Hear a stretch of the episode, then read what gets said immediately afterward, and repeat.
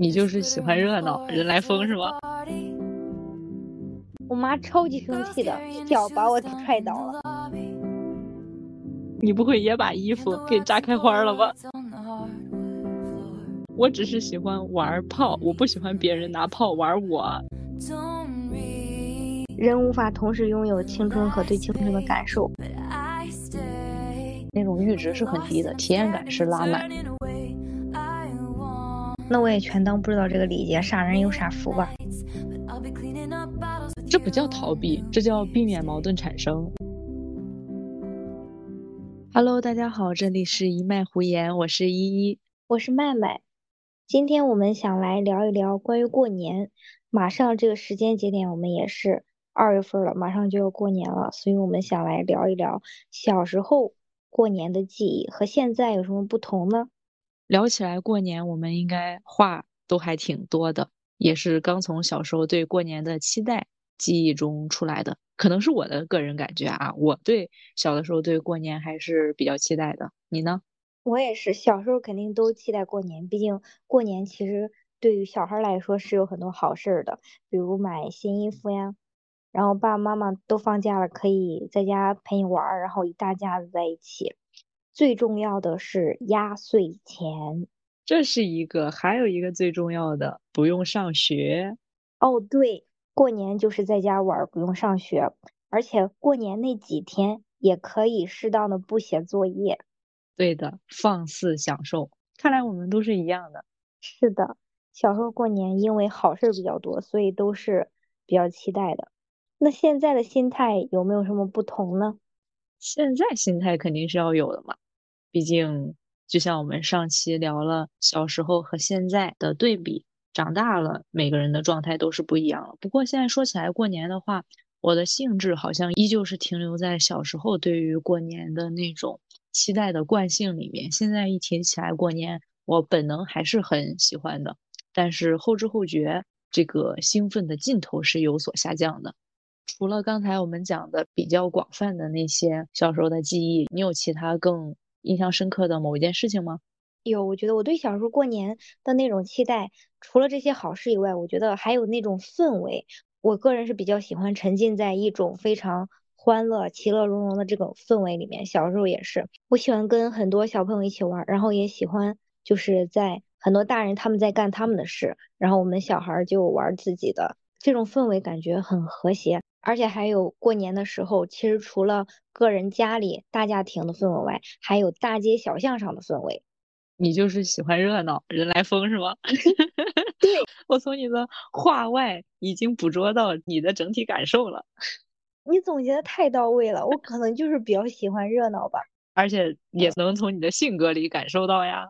对，是的，我就是那种人越多我越兴奋的。然后我有一件印象特别深刻的事情，跟过年期不期待没什么关系，它就是在大年三十那一天晚上发生的。我小学 二年级的时候，大年三十那天晚上，我也不记得开头是为什么了，就是在家吃完年夜饭之后，然后好像应该是没给爸爸妈妈说，我就去我发小家了，离我家特别近，看他们家大人打麻将。这个其实没啥，重要的是，我俩一看就看入迷了。看到了半夜两点，然后小学二年级，大年三十在别人家晚上看打麻将，看到两点，然后我一抬头看见时间那一刻，我腿都吓软了，因为我记得我我肯定是没给爸妈说的，我就赶紧出门回我家。其实我俩的家只隔一条路，我就赶紧 出门走到那个路上，就看见我妈超级生气的在那个街上很急的在那儿，好像在找人。我觉得肯定是在找我，还用想吗？我过去，我妈超级生气的，一脚把我踹倒了。她说，她跟我说，她和我爸从十点找了我两三个小时。你什么数学？从十点开始找你，你两点多你才看了时钟，找了你四个小时，好吗，姐姐？找了我四个小时，我的天呐。然后我妈就把我踹倒了。我确实是有点心虚的，我就被他揪回家。揪回家之后，我爸也 特别特别生气。他们两个虽然没有混合双打我，但是混合教育我，并且怎么教育呢？是让我在那儿跪了一个小时，怎么说？本来本来按咱们两个的惯性，应该是会说妈呀，跪了一个小时，这个教育方式有点小犀利了。但是听听听听你做的事情，对我又觉得你挺该的。你不管是挨的骂还是挨的踹，如果是我，我可能也会踹。关键那时候你才二年级啊，你才七八岁，人家七八岁小孩都是看电视、看动画片，你看大人打麻将。对呀，因为其实我看动画片、看电视的机会是挺多的，在家我爸妈不怎么管，我爸还会陪我一起看，然后我就觉得这不是什么很珍贵、很稀有的事儿，我就跑出去看点我没看过，长长见识是吗？对，长长见识。然后我的打麻将历史，我觉得是可以从那时候算起，因为我觉得那其实那天晚上我是已经学会了的。已经给你奠定了一个良好的基础了。对，你可真厉害。但是当时这个事情，它让我印象深刻，其实是我自己是觉得它搞笑，我才印象深刻的。我并不是害怕怎么样，要不然我长大了也不会还是这么喜欢打麻将。如果我害怕的话，我应该对打麻将有阴影，对吧？我真的是死不长记性的那一种人。这个行为真的只能用对你，我都有点无语。我也对我自己无语了。如果说单纯的打麻将打几个小时，这个我能接受。你是纯观赏呀？你观赏能观赏几个小时到凌晨？对呀，那不然我就看会了。我看的少还看不会呢。自学成才。那这样说，你回去你妈妈不应该踹你一脚，她应该给你竖起大拇指。你可真厉害，都不都不用长大再教我了。我直接就会了，出去几个小时，瞬间学会一门技能，还把知识带回了家，可不咋地。但是你刚才说这些，小时候看电视或者看麻将，你们小时候玩，难道没有一个一定会玩的，就是放鞭炮吗？放鞭炮会玩会玩，我忘说了，事情太多了，我忘说了放鞭炮了。放鞭炮还有一个很搞笑的事儿。怎么的？你不会也把衣服给炸开花了吧？我小时候可爱放鞭炮了。刚开始大家不是都玩那种摔炮，往地上摔的那种比较安全。然后我我不敢拿打火机或者是火柴点那种，你需要在几秒之内跑开的那种。我觉得我跑不开，所以我就没不敢玩那个。刚开始都是玩摔炮啊，或者是仙女棒啊，就这种比较安全的。后来比较小儿科的。对，比较小儿科的。终于有一次，我鼓起勇气，我想玩那种烟火炮。我自己左手拿着烟火炮，右手拿着打火机。我左手拿着烟火炮，右手拿打火机。我想着，我点完之后，我的左手一定要赶快把它扔掉。结果当时我点完，我确实，我当时点完，我确实是反应很快，把它扔掉了。结果我扔到自己的衣服帽子里边了。我以为你会要说你给扔反了，你把打火机扔出去了。那倒没有那么蠢。不是，但是 我把它扔到我自己帽子里面了，然后它在我帽子里面炸开，炸了我的脖子。然后我当时还戴的有有线耳机，是挂脖式的那种运动式耳机，把我耳机炸坏，还炸了我的脖子了，给我吓一大跳。好精彩啊，你的生活！我后来再也没玩过那种了。为什么？就因为那一次害怕了。对，首先我是对这种炮，因为它只有响声，我确实是对它不是很感兴趣的。我喜欢看那种烟花，好看的。我小时候最喜欢玩这种了，这是我最喜欢的。不，就是这种小烟火炮，就只听响的这种。对，因为很刺激啊，就能锻炼你的反应能力。那种我我不锻炼了，我反应能力就这样了。我不想再炸坏几个帽子。但我小时候最喜欢玩这种了，因为我觉得那种仙女棒好无聊，就只能拿着观赏，而且它什么样子我都知道，我都见过了，我就对那些没有什么好奇的，反而就对这种烟火炮特别喜欢。因为它的时间不确定，有的时间可能会停留的很久一点，我就喜欢玩那种大概是三四秒的那种，扔的时候就很有成就感。你咵一扔出去，它就爆开。你喜欢这种刺激的？那你喜不喜欢就是别人玩烟火炮扔到你脚边了？我谢谢，我有病。我只是喜欢玩炮，我不喜欢别人拿炮玩我，这性质还是不一样的。而且我小时候关于这个，我爸爸是特别喜欢给我买的，但是我妈妈就超级反对。他反对不是因为觉得小孩子玩这个炮有危险怎么样，是因为我记得特别清楚，有一年我妈妈给我买了一件特别漂亮白色的羽绒服，还是棉袄来着，然后上面都是纯白纯白的，很干净，离远看就能看出来这小女孩就跟一个小天使一样。我就穿着那身衣服疯狂的玩烟火炮。就像你刚才说的，你把它引燃之后，它是会有那个引子在，它会冒出来一点那种小火苗、小火星子的。然后扔的时候着了的小引子就会随着我的手臂溅到我的棉袄上面。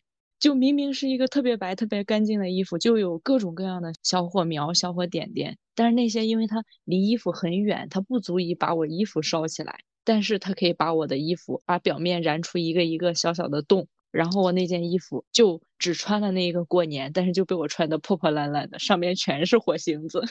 对，而且你那个听你描述是完全纯白色的衣服，弄上那个时候感觉好搞笑啊，就 像你去打铁花了一样。而且玩那个炮，其实我觉得很好玩啊，怎么会不好玩？你不只是把它点到手里面扔出去就好了，你还可以把它扔到各种各样的地方。有的时候过年不是会下雪吗？大家为了把路给打开，把路上的那些雪都会推到路的两边，就会堆起来一个一个小雪堆。我小时候最喜欢做的一件事情就是把那些小烟火炮插到那个雪堆里面，点燃之后，那个小雪堆就会被炸成黑色的，特别有成就感呀。而且还可以扔到那些塑料瓶里，扔到易拉罐的瓶里，扔到各种各样想不到。但是我不会扔到别人帽子里啊，也不会扔到别人的脚边。我见别人这样玩过，确实扔瓶子里好像听起来。对它有的有的那种瓶子会是那种闷闷的，有的瓶子比较小的话，它里面的空气会很少，然后发出的声音是那种闷闷的。如果是有的特别大的瓶子或者是易拉罐的瓶子，就会特别清脆，啪一下，都是小时候玩出来的经验呢。那你长大还有玩过吗？哎，反而不一样了。现在长大就不怎么玩了。长大之后反而玩最多的就是仙女棒了。对，而且还前几年禁止燃放烟花了，就买不到了。对，也有可能是那几年不怎么玩，自己的记忆有声书更不敢了。关于过年期间能不能放烟花爆竹，这个大家也讨论了很多。我其实是倒是。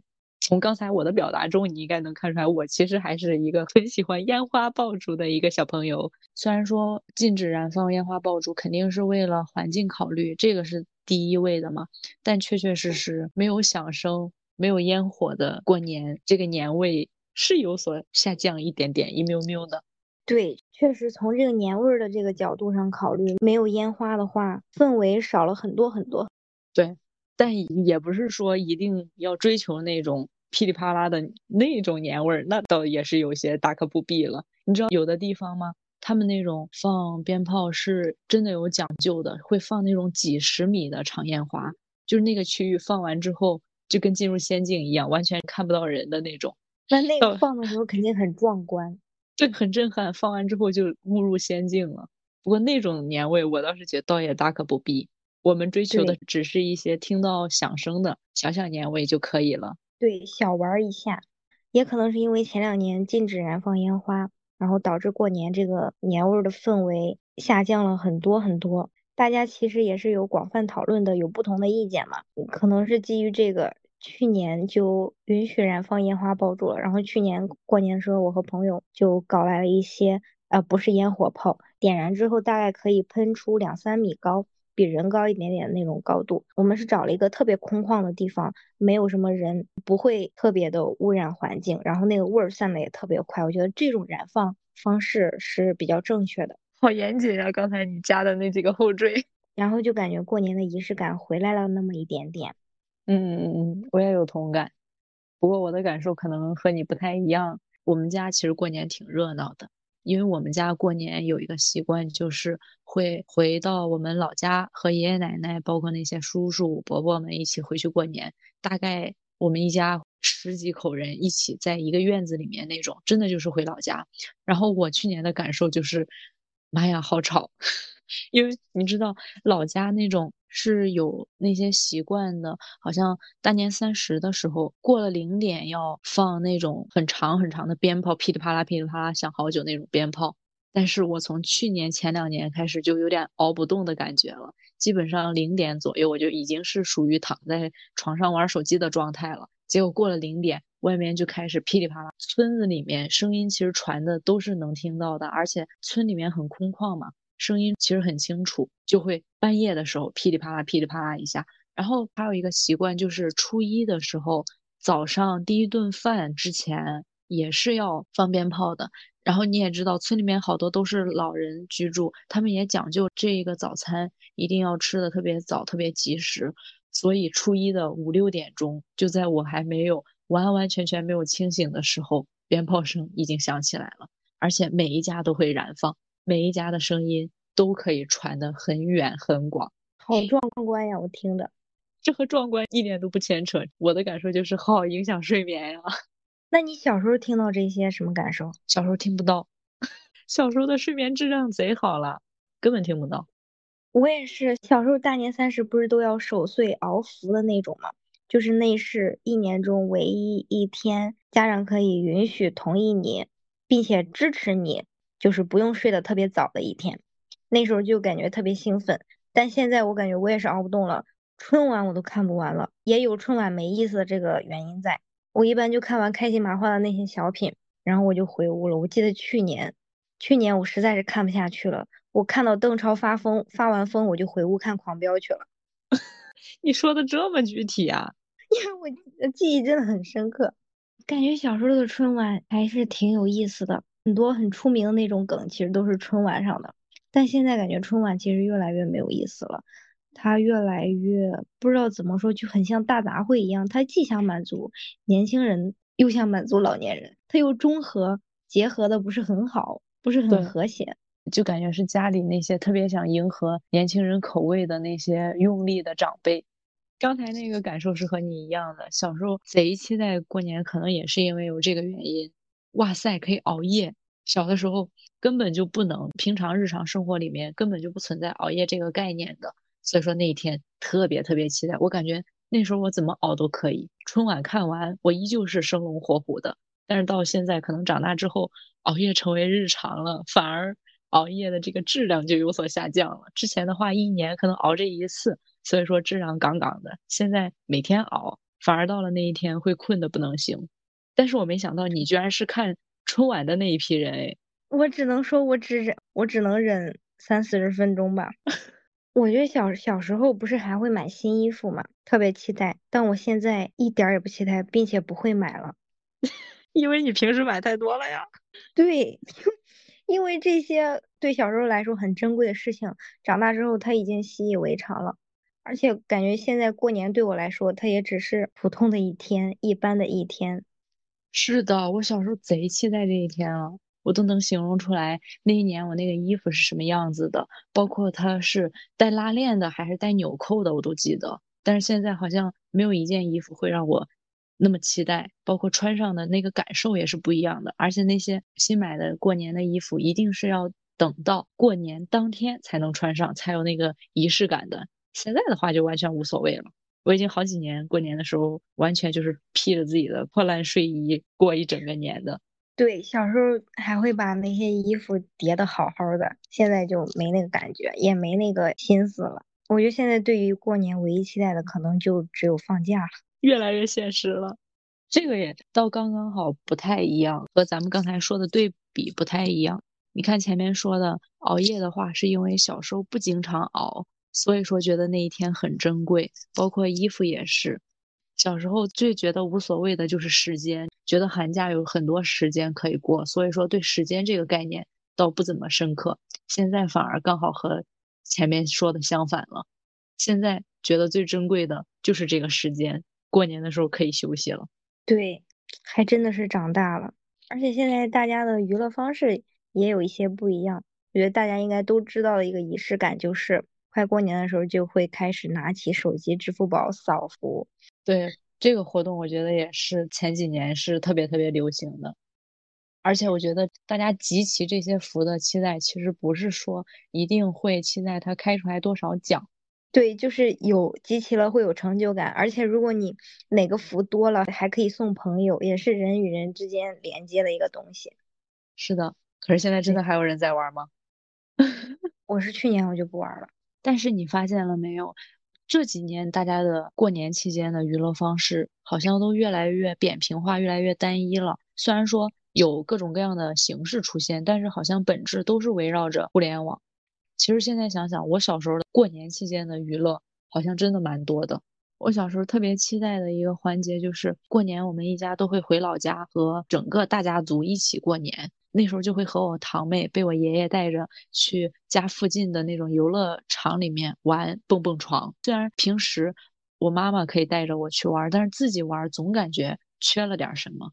但是和妹妹一起，两个人就能一起玩很多，互相配合的。那时候一玩就是一整个下午，从中午吃了饭，我们就开始催着爷爷带着我们去玩，玩到晚上天完全黑了，要吃晚饭了，我们两个还不想走。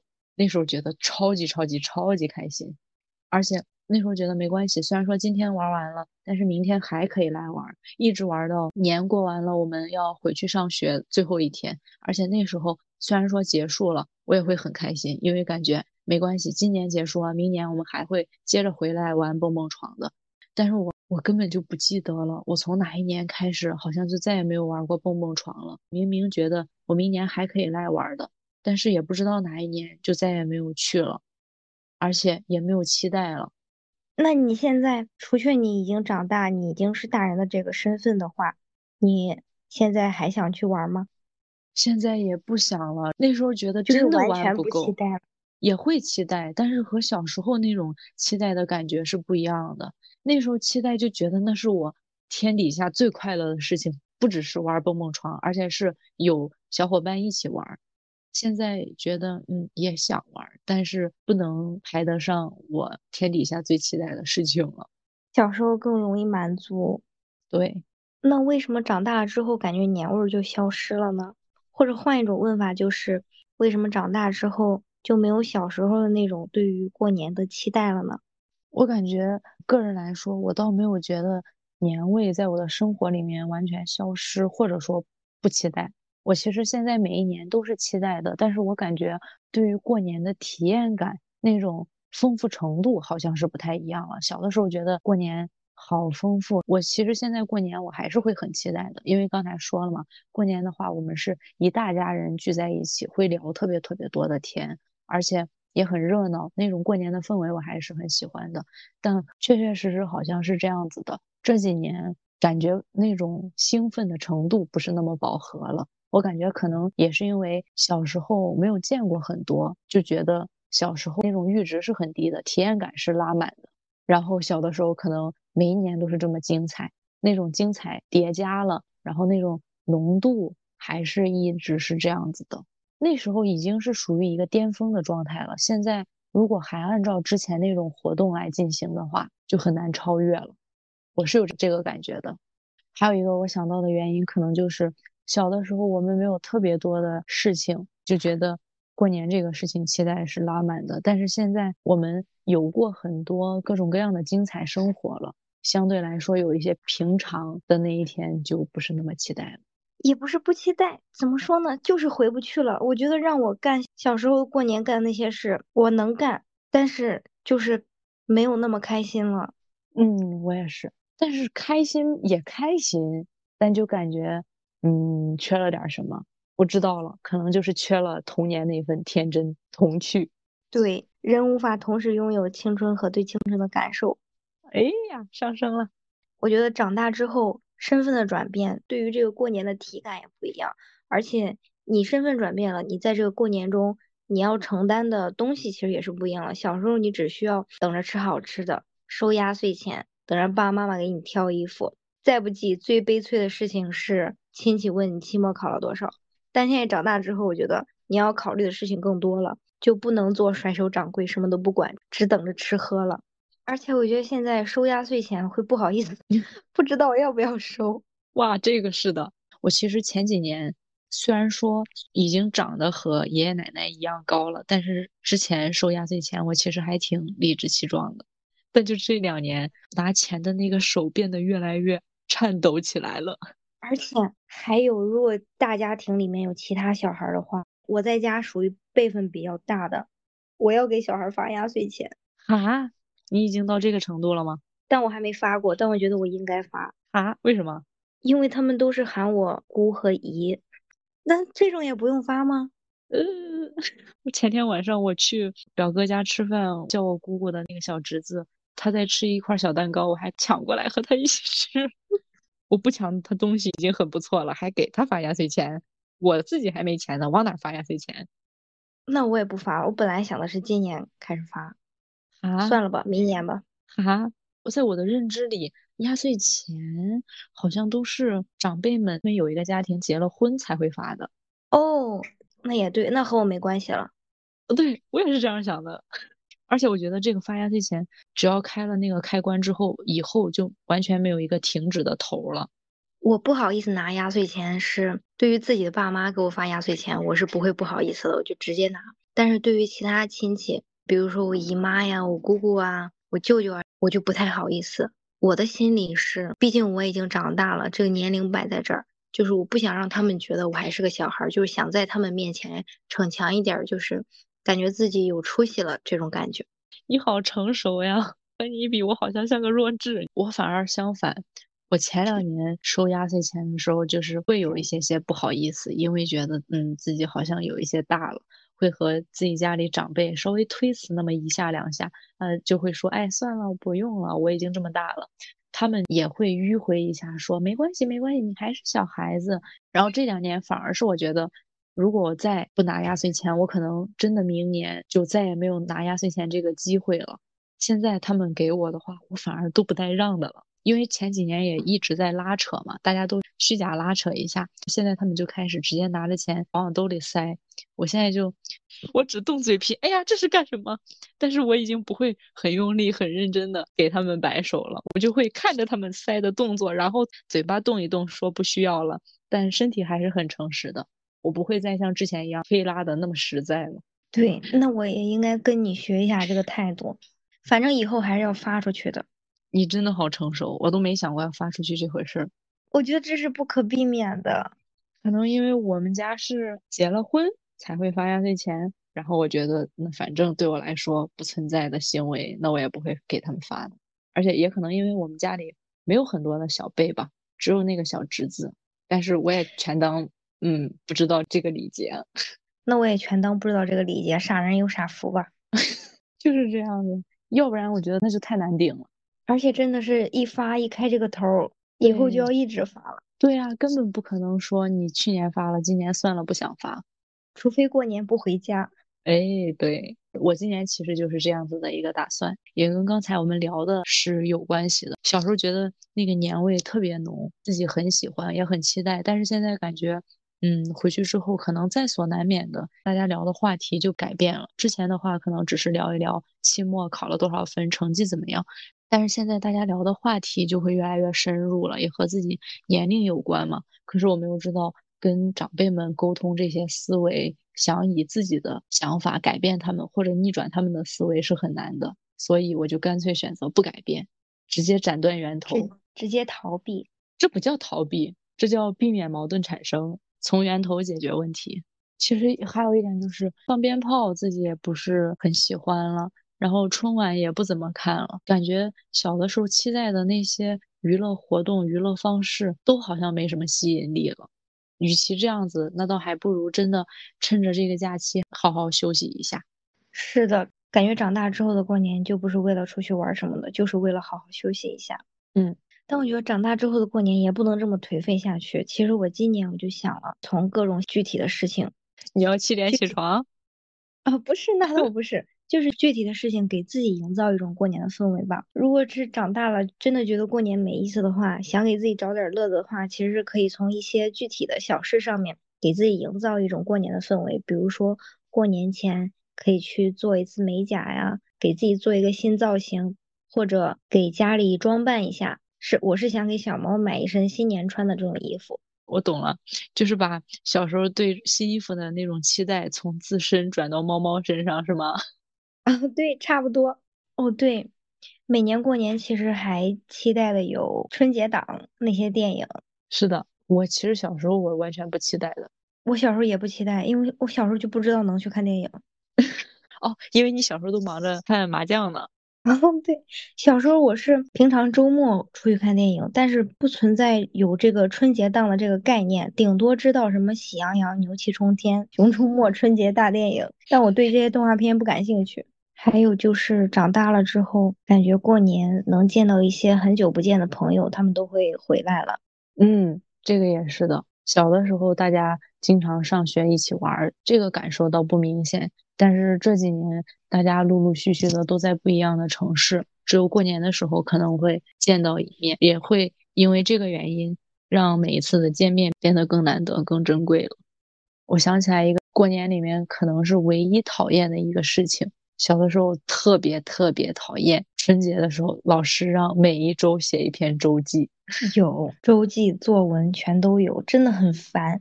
本来这种体验感很好的事情，突然给你布置成作业，真的味道就变了。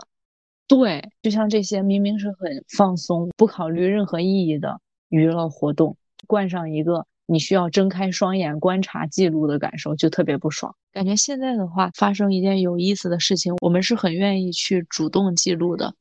因为感觉如果不记录的话，害怕眼前发生的这一件精彩的事情会随着自己的记忆越来越忘记。但是小的时候感受是相反的，我感觉小时候我完全不需要记录那些很精彩的事情，我到现在我都能想起来那些鞭炮怎么放的，玩的哪些事情很精彩，都是能记录下来的。但反而是老师用任务的这种形式给你，真的很烦。对，我觉得哪怕就是他不要提前布置。等过完年去上学，他说我们来写一篇关于过年的作文，我觉得那样我都能比较能接受一点，就是不要提前给我布置嘛。对，如果是之后老师突然让写，就有一种我们来回味一下的感觉。但是提前布置那个任务形式是很严重的，而且因为有这个，小时候在玩之前，有可能爸爸妈妈也会说今天做了什么，你要记录下来哦，回去把这件事情要回去写成日记。他们这个提醒也会给这次玩大打折扣的，对，就没办法单纯的体验了。这一期我们关于聊过年嘛，其实小时候的记忆很多很复杂，所以我们的思维可能也比较发散一点。对，零零散散的，就和小时候的记忆一样，不一定哪一件事情就突然记起来了，东一榔头西一斧子的，比较零碎。对，可以把我们这一期总结为是交叉式讲述。是的，有可能现在的过年感受和小时候的体验感是不太一样的，但是不管怎么样，这几天假总归是有的，我们就狠狠享受这几天精彩的假期就行了。是的，那么我们这一期就结束了，我们两个先在这里提前祝大家新年快乐，欢迎大家订阅我们的节目，拜拜，拜拜。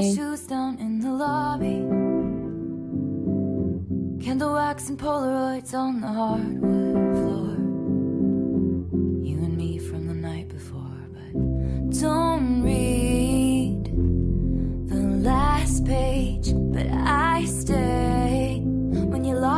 scared and you're turning away, I want your midnights, but I'll be cleaning up bottles with you on New Year's Day. You squeezed my hand three times in the back of the taxi. I can tell that it's gonna be a long road.